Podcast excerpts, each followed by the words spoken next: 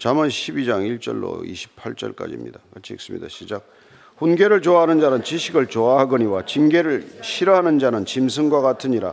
선인은 여호와께 은총을 받으려니와 악을 꾀하는 자는 정죄하심을 받으리라. 사람이 악으로서 굳게 서지 못하거니와 의인의 뿌리는 움직이지 아니하느니라.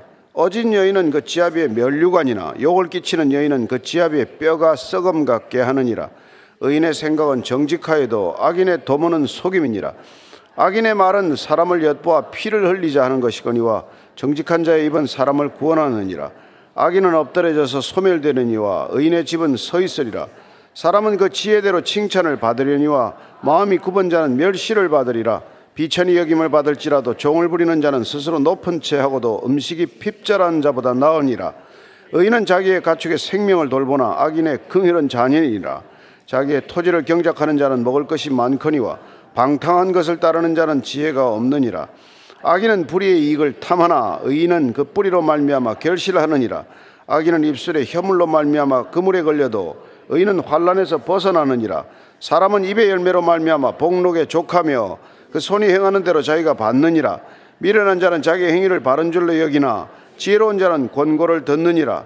미련한 자는 당장 분노를 나타내거니와 슬기로운 자는 수욕을 참느니라. 진리를 말하는 자는 의를 나타내어도 거짓 정의는 속이는 말을 하느니라.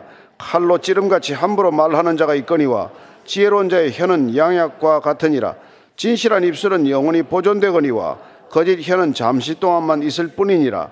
악을 꾀하는 자의 마음에는 속임이 있고 화평을 의논하는 자에게는 희락이 있느니라.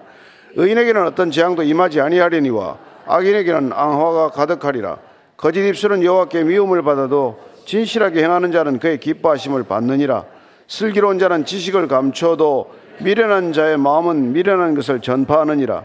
부지런한 자의 손은 사람을 다스리게 되어도 게으른 자는 부림을 받느니라. 근심이 사람의 마음에 있으면 그것으로 번뇌하게 되나 선한 말은 그것을 즐겁게 하느니라. 의인은 그 이웃의 인도자가 되나 악인의 소행은 자신을 미혹하느니라. 게으른 자는 그 잡을 것도 사냥하지 아니하나니 사람의 부기는 부지런한 것이니라. 공의로운 길에 생명이 있나니 그 길에는 사망이 없느니라. 아멘. 성경 전체는 어쩌면 내비게이션과 마찬가지죠.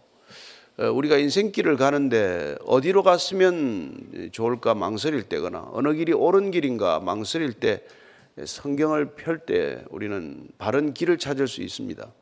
자문은 그 중에서도 특별히 우리에게 인생의 방향 어디로 가야 할지를 가르쳐 주는 책이죠.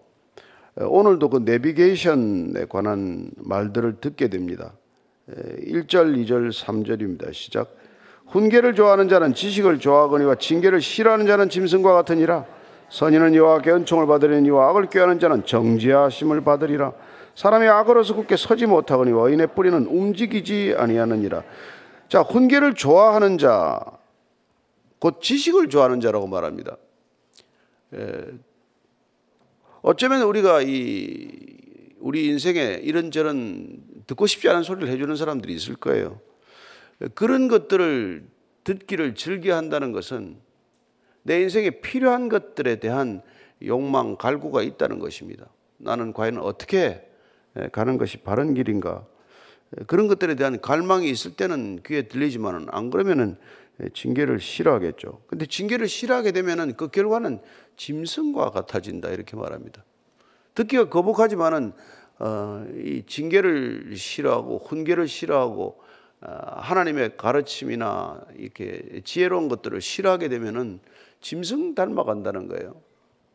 짐승은 첫째 미련하다는 뜻을 담고 있어요. 두 번째는 잔인하다는 겁니다. 난폭하다는 거예요. 그러니까 점점 이 시대가 잔인해지고 난폭해지고 어리석어지는 까닭이 뭐겠어요? 하나님을 멀리하기 때문이겠죠. 따라서 훈계를 좋아하는 자들은 은혜를 받게 되겠지만은 그렇지 않은 사람들은 결국은 그 정죄함을 받는다. 자기가 악을 선택한 대가를 지불하게 된다는 뜻이죠. 그러나 그 악으로서는 굳게 서지 못한다고 말합니다. 의인의 뿌리는 움직이지 않는다 이렇게 표현하죠. 시편 우리가 잘 아는 대로 1편 6절 말씀은 바로 그 말씀이에요. 같이 읽습니다. 시작. 무릇 의인들의 길은 여호와께서 인정하시나 악인들의 길은 망하리로다. 예, 우리는 두 길 중에서 의인의 길은 하나님께서 인정하신다. 하나님께서 받아주신다. 하나님께서 어, 의롭다 함을 인정하시겠지만 우리가 택한 악인의 길들은 멸망을 자초하는 길이 되고 말 것이다. 그 얘기죠. 4절부터 7절까지입니다. 시작. 어진 여인은 그 지압의 멸류관이라 욕을 끼치는 여인은 그 지압의 뼈가 썩음 같게 하느니라. 의인의 생각은 정직하여도 악인의 도모는 속임이니라. 악인의 말은 사람을 엿보아 피를 흘리자 하는 것이거니와 정직한 자의 입은 사람을 구원하느니라. 악인은 엎드려져서 소멸되려니와 의인의 집은 서 있으리라. 여기서 어진 여인 그리고 욕을 끼치는 여인 이렇게 되어 있지만 당시에 뭐 그런 사회적 관습으로 여인으로 내세웠지만 뭐 욕을 끼치는 남편은 없겠으며 예, 어진 남자는 없겠습니까? 오늘 어떻게 보면 이 결혼 생활에 있어서 어떤 배우자를 만나느냐에 따라서 인생이 정말 어, 완전히 상반된 길을 가는 거 아닙니까? 어질다는 것은 이거 되게 예, 이걸 훌륭하다고 번역한 책도 있고 또 루키에 가면은 현숙한 여인이라고도 번역을 했어요. 그러니까 정말 어질 어질다는 것, 현숙하다는 것, 정숙하고 지혜롭고 그리고 누가 봐도 예, 정말 흠잡기 없는 흠잡을 데 없는 그런 여인을 만났다면은 그건 지압의 멸류관 남편의 멸류관을 하나 쓴 거나 마찬가지라는 거예요. 그래서 남편을 머리로 여겼지만 지금 여기서는 뭡니까? 아내를 잘 만났으면 그 아내가 자기 인생의 멸류관과도 같다 이렇게 말합니다. 욕을 끼치는 여인, 부끄러움을 가져오는 여인은 어떻게 했냐? 남편의 뼈가 썩는다고 말합니다. 어떻게 뭐 아내만 그렇게 속을 썩이면 남편 뼈가 썩겠어요? 남편이 속을 썩여도 아내의 뼈가 썩음과 같이 되겠죠. 그래서 정말 우리가 결혼에 대해서 그렇게 신중해야 되는 까닭, 또 결혼에 그토록 우리가 신앙을 강조하는 까닭은 신앙 그 자체가 문제가 아니라 신앙이 주는 지혜가 있어야 된다. 신앙이 주는 생명이 있어야 된다. 그래야 생명의 길로 같이 걸을 것 아니냐. 그 얘기죠. 의인의 생각은 정직하다. 우리 정직하다는 거면 옳다, 바르다, 의롭다 이런 뜻 아닙니까? 그러니까 정직한 것보다 중요한 게 없지 않아요. 그러니까 어떤 우리가 인생을 이렇게 사람들을 사귈 때 정직한 사람과 사귀어야 되는 거예요. 그 속이는 사람하고는 예, 늘 악인의 도모는 속이는 거다. 속이는 거는 자기 생각이 따로 있다는 것 아니에요. 말과 예? 안에 그 속이 다르다는 뜻은 속의 생각을 감추고 거짓말하는 것은 다른 의도, 다른 동기, 다른 목적을 가지고 살아가는 거란 말이에요. 늘 거짓이라는 사람은 위선할 수밖에 없는 것이죠. 그런 사람들은 뭐 말을 해봐야 피를 엿보아 피를 흘리자 그런다. 예? 그러나 정직한 사람은 구원하느니라. 예. 그리고 악인은 엎드려져서 소멸되려니와 의인의 집은 서 있으리라. 계속되는 반복되는 표현이지만 예, 의로운 사람들 예, 곧 하나님을 신뢰하고 하나님을 삶의 기준점으로 삼는 사람들은 제대로 서 있겠지만 그렇지 않으면 넘어지고 만다. 그런 얘기를 합니다. 에베소서 4장 29절 말씀을 보면은 이렇게 되어 있죠. 예, 시작. 무릇 더러운 말은 너희 입 밖에도 내지 말고 오직 덕을 세우는데 소용되는 대로 선한 말을 하여 듣는 자들에게 은혜를 끼치게 하라. 우리는 은혜를 끼치는 말을 하라는 거예요. 네. 왜냐하면 악인의 말은 꼭 사람을 어, 어려움에 처하게 만들지만 그러나 우리가 선한 말을 하는 사람, 의로운 사람들은 꼭 듣는 사람들에게 은혜를 끼치는 말을 한다는 것입니다. 네. 그래서 아예 그냥 더러운 말은 입 밖에 내지 말아라. 네. 우리의 입술은 덕을 세우는 데 쓰라. 그렇지 않으면은 그 악인의 말들은 꼭 사람들을 모함에 궁지에 몰아넣거나 또 사람들을 어려운 입장에 처하게 하거나 그래서 그냥 말 안 듣고 말지 그 들은 말을 옮기다가 얼마나 많은 어려운 관계가 생깁니까? 수많은 관계 그 어려움들이 말 몇 마디로 다 생기는 거 아닙니까? 그러니까 본인이 그런 얘기를 전할 때도 그렇죠. 내가 이 말을 전하면 그 사람과의 관계가 어떻게 될 것이다. 그걸 알고 전하고 이렇게 그 목적이 그렇게 나쁜 사람들은 그걸 악의적으로라도 비틀어서 전하겠지만 그렇지 않으면 그 말을 안 전하든지 아니면 그 사람의 선의만 전하든지 그러면 되는 것이죠. 그래서 세상에서 그래요. 나를 어디 가서 저기 좋게 얘기하는 사람은 생명의 은인이라 그래요. 예. 생명의 은인이 따로 있는 게 아니라 나를 누군가에게 좋게 말하는 사람이에요. 여러분들은 생명의 은인이 되는 건 꼭 돈을 주고 무슨 뭐 잘해줘서가 아닙니다. 그 사람에 대해서 좋게 말하고 다니면 그 사람이 아, 생명의 은인이 저기 있구나. 이렇게 여길 거예요. 예. 8절 9절입니다. 시작. 사람은 그 지혜대로 칭찬을 받으려니와 마음이 굽은 자는 멸시를 받으리라. 비천이 여김을 받을지라도 종을 부리는 자는 스스로 높은 채하고도 음식이 핍절한 자보다 나으니라. 사람이 지혜가 있으면 칭찬받죠. 마음이 굽은 자, 계속 굽다라는 표현은 뭡니까? 예. 마음이 악한 자들의 표현을 꼭 이렇게 마음이 굽었다. 여러분, 우리가 어떤 사람들을 이렇게, 이렇게 보면 가능성이 있다고 보는 겁니까? 정직한 사람을 왜 가능성이 있다고 봅니까? 곧게, 바르게, 계속 자랄 거기 때문에 그렇단 말이에요. 근데 구본 사람은 왜 우리가 그렇게 정직하지 않은 사람은 예, 가까이 해서 안 됩니까? 이 사람은 이게 구불구불구불해서 이게 자라기가 어려운 사람이란 말이에요. 그리고 구불구불하면서 역패 것들을 치면서 그렇게 남들을 힘들게 할 거 아니에요. 그러니까 고든 사람은 남에게 피해를 주지 않지만 굽은 사람은 꼭 남에게 해를 끼치는 사람이 되고 마는 것이죠. 그러니까 정직이라는 게 이게 얼마나 정직과 거짓이 중요한 기준입니까? 이 시대가 얼마나 그 기준을 무시합니까? 아무리 거짓말을 해도 입만 열면 거짓말을 하는데도 그 사람을 칭찬하는 사람이 없나? 그 사람을 지지하는 사람이 없나? 그러니까 이 세상은 진짜 망해도 단단히 망하고 있는 중이에요. 더 이상 소망이 안 보일 정도로 그렇게 된 거예요. 어떻게 정직한 사람이 이렇게 늘 피해를 보고 거짓된 사람이 그렇게 승승장구합니까? 언젠가는 걸리겠지만 예, 그래서 참, 예. 근데 구절 말씀이 재미있어요. 비천이 여김을 발지라도 종을 부리는 자, 스스로 높은 자하고도 음식이 핍절한 자. 뭐 겉은 그럴듯한데 속이 하나도 없는 사람보다는 남들이 아무도 알아주지 않아도 속이 꽉 찬 사람이 되라 그 얘기죠. 예. 여기 뭐 아주 상징적으로 지위가 높은 것 같은데 집에 먹을 것도 없는 사람이 있는가 하면 예. 비천한 사람 보이는데 집에 종을 부리는 사람이 있다 이렇게 표현을 대비를 극적으로 했지만 사실은 남들이 보기에는 아무것도 아닌 것 같은데 예, 속이 꽉 찬 배추처럼 말이죠. 예, 자기 일생에 전혀 실속을 다 차리고 사는 사람이 있는가 하면 남이 볼 때는 뭐 허대는 멀쩡하고 예, 뭐, 뭐 대단한 것 같은데 속을 까보면 아무것도 없는 사람이라 아무것도 없는 사람. 왜 그런 사람이 되냐는 것이죠. 10절부터 12절까지입니다. 시작.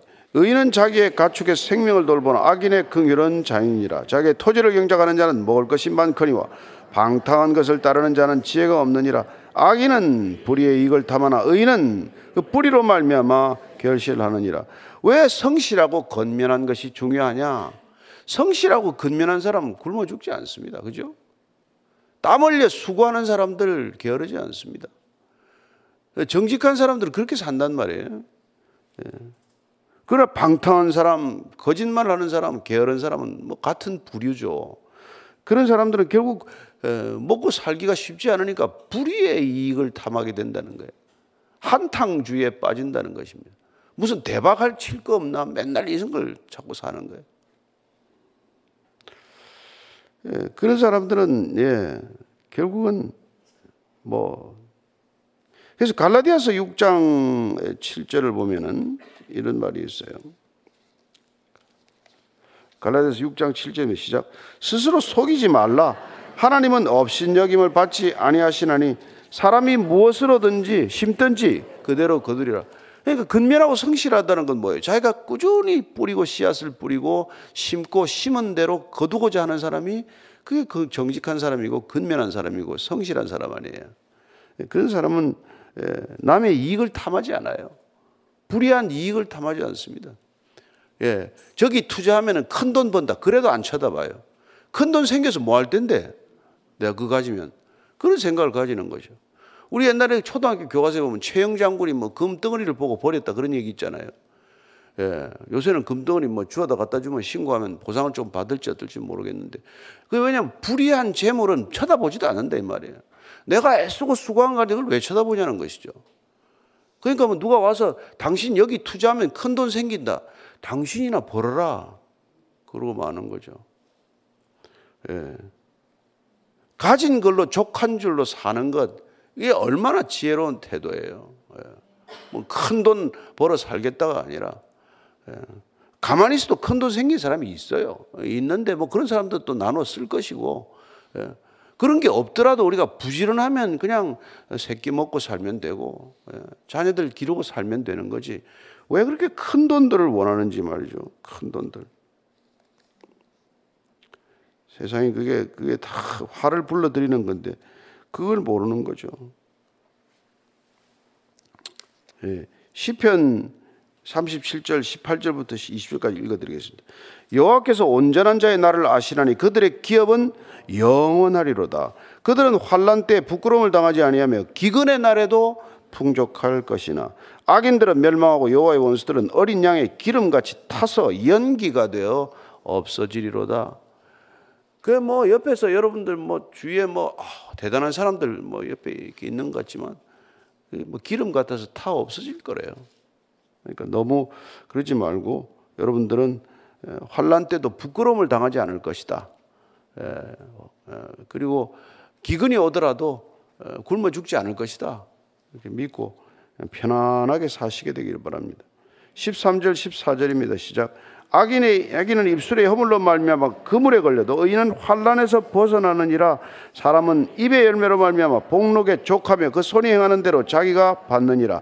미련한 자는 자기 행위를 바른 줄로 여기나 지혜로운 자는 권고를 듣느니라. 미련한 자는 당장 분노를 나타내거니와 슬기로운 자는 수욕을 참느니라. 앞에 두 절과 뒤에 두 절은 말하는 지혜와 말 듣는 지혜를 대비하고 있습니다. 말에 관한 지혜를 자문서에서는 반복적으로 우리가 듣게 되지만 말하는데도 지혜가 필요하고 말 듣는 것도 지혜로워야 한다 이 말이에요. 그죠? 그래서 앞에 보면은 예, 악인의 입술 이건 뭐뭐 예, 뭐 들을 것도 없고 보고 배울 것도 없어요. 악인의 입술. 예, 그러나 의인은 환란에서 벗어나느니라. 입으로 환란을 부르고 입으로 복록을 쌓고 그런 거 아닙니까? 우리 입으로 복을 쌓는 사람이 있고 입으로 화를 불러들이는 사람이 있단 말이에요. 그건 말하는 지혜에 관한 것이 어떻게 말하느냐에 따라서 이렇게 관계가 다 깨지는 사람이 있어요. 그 사람이 지나가면 아주 관계가 초토화되는 거예요. 자기도 관계가 맺을 줄 모르고 다른 사람들과의 관계도 깨고 다니는 사람이 있잖아요. 그런 입술. 그 입으로 말미암아서 복을 받는 사람도 있고 그리고 그 손이 행하는 대로 자기가 받는 것이다. 여러분 입이 손을 부린다는 걸 아십시오. 내 입이 손을 부리고 내 입이 발을 부린다. 예. 그래서 지혜로운 입술이 되는 것은 손과 발을 지혜롭게 쓸 줄 아는 사람이 되는 것이고 복을 불러들이는 사람이 되는 것이다 이 말이죠. 예. 그러나 미련한 자는 어떻습니까? 자기 행위를 바른 줄로 아는 거란 말이에요. 그러니까 늘 여러분들이나 저나 내가 옳다 이런 생각이 들면 아 나는 미련하구나 그러면 돼요. 예. 미련한 자의 특징이 자기가 옳은 줄로 아는 사람이라는 거예요. 제가 가끔 가다가 뭐 설교라서 하는 얘기가 아닙니다. 나는 항상 틀렸다는 걸 압니다. 하나님은 항상 옳으신 분이지만 인간은 항상 틀렸어요. 예. 그래서 다 다른 거예요. 다 각자 다른 거는 사실은 하나님 기준에서 보면 다 틀린 겁니다. 예, 그냥 다 받아주고 사니까 그냥 사는 거지. 그러니까 자기를 옳은 줄로 알고 사는 사람처럼 미련한 사람이 없단 말이에요. 예, 나는 죄인 중에 괴수다. 나는 죄인 중에서도 죄인이다. 이런 생각을 하고 사는 게 그나마 옳게 살아가는 유일한 길이지. 자기가 옳다고 생각하기 때문에 문제가 심각해지는 거 아닙니까? 근데 이거 그렇지 않은, 그렇게 옳기 때문에 안 듣는 거예요, 남의 말을. 자기가 옳은데 왜 들어요? 내가 옳지 않다는 걸 인정해야 남의 이해가 들리지. 내가 옳다고 생각하는 사람은 남의 얘기 안 듣습니다. 안 들립니다. 그러니까 한 60, 70대면 남의 얘기 절대로 안 듣습니다. 목사들도 남의 얘기 절대로 안 듣습니다. 왜? 하나님 편에 서 있기 때문에, 옳기 때문에. 그래서 목사는 두 종류밖에 없어요. 사람들 얘기를 들어주고 지고집대로 하는 사람하고 안 듣고 지고집대로 하는 사람하고 두 종류밖에 없습니다. 그러니까 목사한테 뭐 얘기해 줄 생각을 하지 마십시오. 그냥 얘기하고 싶으면 하나님한테 일러 바치세요. 제발 저 사람 성경대로 살게 해주세요. 설교한 대로 살게 해주세요. 그거지 해봐야, 잔소리 해봐야 하나도 안 듣습니다. 다 고집대로 해요. 예. 그리스도인들이 또 마찬가지예요. 하나님을 믿기 때문에 제가 늘 옳다고 생각해요. 예. 천만이에요. 어리석어서 그런 거예요. 예, 그래서 이게 15장 31절에 가면 이렇게 되어 있습니다. 잠언 15장 31절입니다. 생명의 경계를 듣는 귀는 지혜로운 자 가운데 있느니라. 지혜로운 사람은 생명, 살고 죽는 것들을 불러들인다는 거예요. 엄청 중요한 얘기죠. 그래서 이게 사, 뭐 솔로몬이 이 지혜를 지혜서를 짓지 않았습니까? 이 사람이 구한 게 뭡니까? 열왕기상 3장 9절이에요. 시작 누가 주의 임하는 백성을 재판할 수 있사오리까? 듣는 마음을 종에게 주사. 주의 백성을 재판하여 선악을 분별하게 없어서. 하나님이 이 기특하게 여겨가지고 솔로몬이 이것을 구함에 말씀을 주었다라고 하지만은 솔로몬에게 이걸 준 이유는 솔로몬이 듣는 귀를 요구했어요 듣는 마음 내가 들을 줄 아는 마음 곧 겸손한 마음이죠. 예. 그걸 달라고 기도했기 때문에 하나님이 아주 기특하게 본 거예요 나에게 듣는 귀를 주소서, 듣는 마음을 주소서, 내가 옳다고 고집 부리지 않게 하소서, 나를 늘 옳은 기준에 두지 않게 하소서, 오직 하나님 한 분만이 옳고 나는 항상 틀렸다는 것 기억하게 하소서. 그 얘기죠. 17절 이하입니다. 시작. 예. 진리를 말하는 자는 의를 나타내도 거짓적이는 속이는 말을 하느니라 칼로 찌름같이 함부로 말하는 자가 있거니와 지혜로운 자의 혀는 양약과 같으니라 진실한 입술은 영원히 보존되거니와 거짓 혀는 잠시 동안만 있을 뿐이니라 계속 혀에 대한 얘기예요. 예. 그래서 뭐 어떤 사람은 칼로 찌르는 같이 함부로 말하는 자가 있고 또 어떤 사람은 지혜로운 혀는 늘 사람을 치유하는 예, 회복시키는 예, 그런 양약과 같은 그런 말을 하는 사람도 있다는 것입니다. 어떤 쪽 말을 하고 살 것인가? 예, 그것도 본인이 늘 결정할 수 있는 것이죠. 예. 그래서 우리가 보면은 예, 마태복음에 보면은 예, 12장 뭐죠? 마태복음 12장 예, 36절 37절입니다. 한번 찾아봐요. 마태복음 12장 36절 37절 같이 읽읍시다. 시작. 내가 너희에게 이르노니 사람이 무슨 무익한 말을 하든지 심판 날에 이에 대하여 신문을 받으리니 내 말로 의롭다함을 받고 내 말로 정죄함을 받으리라. 예수님이 얘기해요. 그죠? 예수님, 너 심판 날에 내가 말한 걸로 다 심판받는 거라는 거예요. 우리는 말하고 다 잊어버렸지만 우리 목에 다 이게 저기 저 이 저 뭐야 게 하나씩 걸려 있는 거예요. 그래서 우리 죽으면 주님이 딱 목이 뛰어가지고 딱 틀 거예요. 평생 한 얘기가 다 잘잘잘 다, 다 나오는 거예요. 아유, 큰일 났네, 이거 진짜. 주스 담지도 못하고. 그런 거예요. 예. 아이, 그 정말 심각한 얘기 아닙니까? 우리가 녹아, 얘기한 것다 녹음되어 있다는 거예요. 그래서 베드로전서 3장 10절 11절입니다. 시작. 그러므로 생명을 사랑하고 좋은 날 보기를 원하는 자는 혀를 금하여 악한 말을 그치며 그 입술로 거짓을 말하지 말고 악에서 떠나 선을 행하고 화평을 구하며 그것을 따르라. 베드로가 이렇게 얘기하는 거예요. 정말로. 예. 다 시편 말씀을 인용해 가면서 한 거지만 어쨌건 우리의 혀를 그렇게 쓰지 않으면 우리 심판 날에 다 한 말로 심판을 받는다는 거예요. 우리가 한 말로. 20절부터 23절 읽습니다. 시작. 악을 깨하는 자의 마음에는 속임이 있고 화평을 의논하는 자에게는 희락이 있느니라. 의인에게는 어떤 재앙도 임하지 아니하리니와 악인에게는 앙화가 가득하리라. 거짓 입술은 여호와께 미움을 받아도 진실하게 행하는 자는 그의 기뻐하심을 받느니라. 슬기로운 자는 지식을 감추어도 미련한 자의 마음은 미련한 것을 전파하느니라. 예. 미련한 자는 결국 미련한 것을 전파하고 있다고 말합니다. 따라서 우리가 살아가는 우리 삶의 모든 일상들이 우리 후대는 어떤 길을 가리키고 있는 삶이란 말이에요. 우리는 우리 자신도 알게 모르게 우리 자신이 누군가의 내비 역할을 하고 있다는 것입니다. 저와 여러분들이 살아가는 삶의 이 소중함이란 우리가 알건 모르건 자각하건 자각하지 못하건 누군가에게 영향을 끼치고 있어서 우리 자신도 누군가를 따라왔지만 우리 자신이 또한 누군가의 내비게이션이 되고 있다 이 얘기예요. 그래서 24절 이하를 읽고 정리해 보겠습니다. 부지런한 자의 손은 사람을 다스리게 되어도 게으른 자는 부림을 받느니라. 근심이 사람의 마음에 있으면 그것으로 번뇌하게 되나 선한 말은 것을 즐겁게 하느니라. 의인은 그 이웃의 인도자가 되나 악인의 소행은 자신을 미혹하느니라. 게으른 자는 그 잡을 것도 사냥하지 아니하나니 사람의 부기는 부지런한 것이니라. 공의로운 길에 생명이 있나니 그 길에는 사망이 없느니라. 우리는 매 순간 이런 길들을 선택함으로써 우리 자녀들뿐만 아니라 우리 가까이 있는 사람들에게도 어떤 길로 가는 것이 생명의 길이고 사망의 길인지를 늘 가리키고 있는 거란 말이죠. 그래서 우리는 요즘 내비가 없으면 집에도 못 찾아간다. 그런 사람들도 있다고 그러는데 옛날에 제가 1989년인가 90, 90년인가 처음 내비를 샀어요. 미국에서 제가 특파원 시절 내비를 샀는데 뭐 가민인가 뭔가 하나 샀는데 이 내비가 아주 웃기는 내비예요. 제가 가다가 이게 좀 마음에 안 들어 내가 그 길로 안 가면은 한 일곱 번까지 차를 돌려라 돌려라 돌려라 하다가 내가 그냥 계속 가면은 더 이상 네가 나를 따르지 않기 때문에 뭐 안대를 중단한다.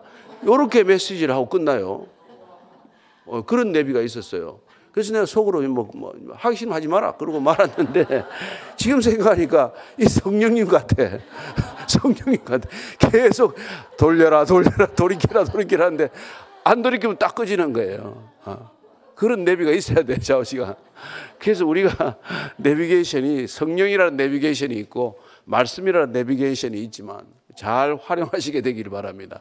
예, 절대로 예, 여러분들이 그러지 않으면 그 내비를 무시하면 더 이상 안내를 안 하겠습니다. 중단하는 거예요.